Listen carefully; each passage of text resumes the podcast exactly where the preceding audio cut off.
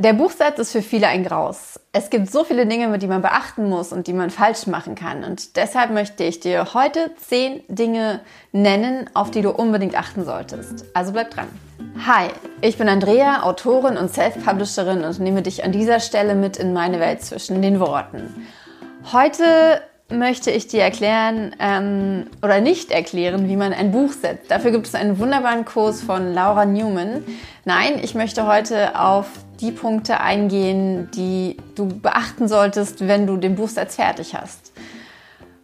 Wenn du ähm, dieses Video magst, dann gib ihm bitte gerne einen Daumen hoch. Wenn du keine Folge verpassen möchtest, klick jetzt auf Abonnieren.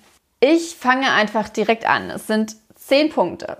Als erstes Deine Impressumsdaten müssen vollständig sein. Das bedeutet, dass du zum Beispiel auch deine ISBN-Nummer drin hast. Oftmals, gerade bei mir ist es zum Beispiel oft so, dass ich ähm, die Vorlage für den Buchsatz einfach nur kopiere und dann das gleiche Impressum kopiere. Und dann muss ich ganz, ganz doll darauf achten, dass ich ähm, das Jahr richtig anpasse, dass ich die ISBN anpasse, eventuell auch die Druckerei sogar anpasse oder ähm, das Coverdesign oder was auch immer.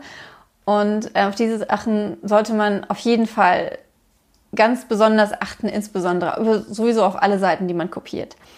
Nummer zwei, ähm, deine Sprache sollte auf Deutsch eingestellt sein. Das ist mir tatsächlich einmal passiert. Da habe ich bei einem Buch ähm, auf Dänisch geklickt und es war eine ganz schreckliche Silbentrennung. Und zwar, ich, ich habe eine Auflage gedruckt und hatte dann in der ersten Auflage ständig Silbentrennung über äh, zwei Zeilen hinweg, die überhaupt keinen Sinn ergeben haben. Darauf bin ich von Lesern hingewiesen worden und ähm, ja, ein wichtiger Punkt, auf den man achten sollte.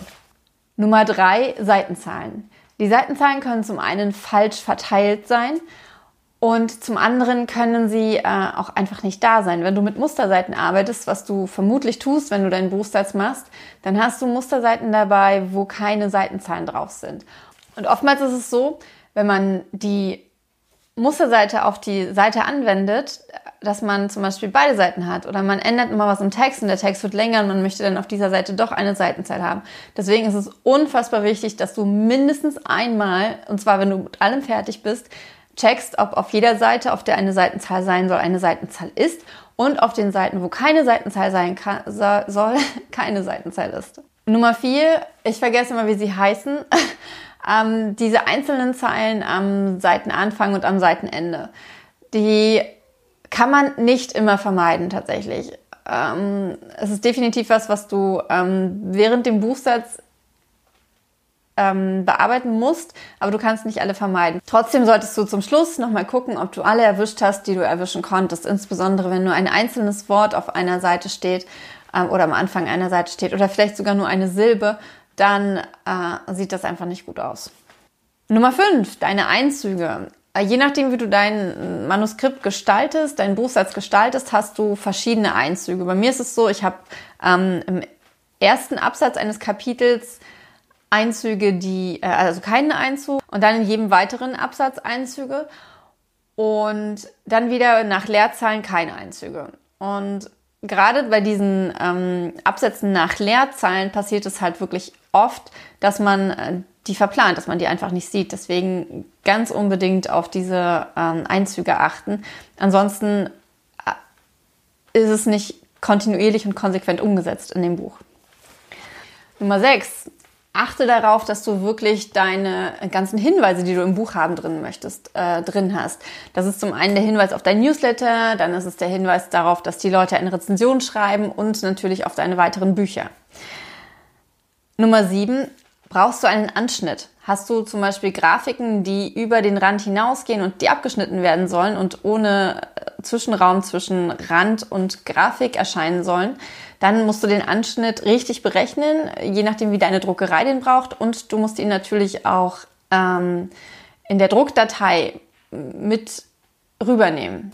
Nummer 8, wenn du in Farbe druckst, äh, achte darauf, dass du äh, nicht im, dein, dass deine Bilder nicht im RGB-Format vorliegen, sondern im ähm, CMYK-Format, sodass die Druckerei auch wirklich die Farben druckt, die du äh, für das Bild haben möchtest. Nummer 9, leere Seiten im Text.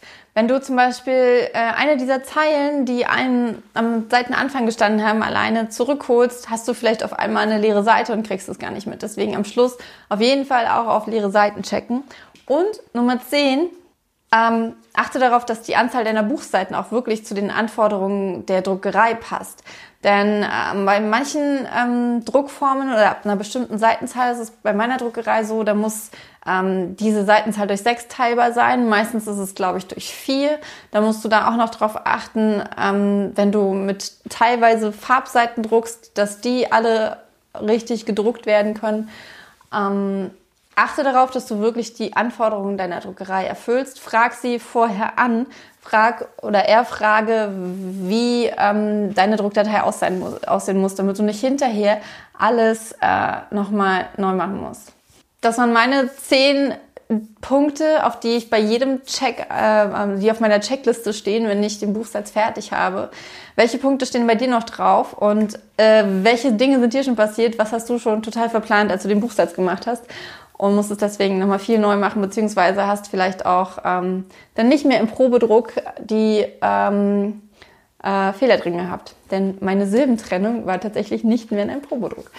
Und das ist überhaupt der wichtigste Tipp. Mach einen Probedruck. Selbst wenn du den Buchsatz eine Million Mal ähm, überprüft hast, mach einen Probedruck. Denn es kann immer sein, und es ist auch sehr wahrscheinlich, dass du eine ähm, eine Sache dabei hast, die einfach nicht so ist, wie du es wolltest. Mir ist zum Beispiel gerade jetzt bei meinem letzten Buch, was ich habe drucken lassen, passiert, dass mitten im Text ganz wenige Textstellen in einer größeren Schriftart gedruckt worden sind. Und das ist mir nur aufgefallen, weil ich durch das Buch, äh, ähm, weil ich sehr gründlich durch den Probedruck geguckt habe. Ähm, ja, von daher achte gut darauf. Danke, dass du bis hierhin geschaut hast. Wenn dir das Video gefallen hat, gib ihm bitte einen Daumen hoch. Wenn ähm, dir diese Videos im Allgemeinen gefallen, dann klick gerne auf Abonnieren und wir sehen uns bald wieder. Mach's gut. Danke, dass du mich siehst und hörst und vielleicht auch liest. Deine Andrea.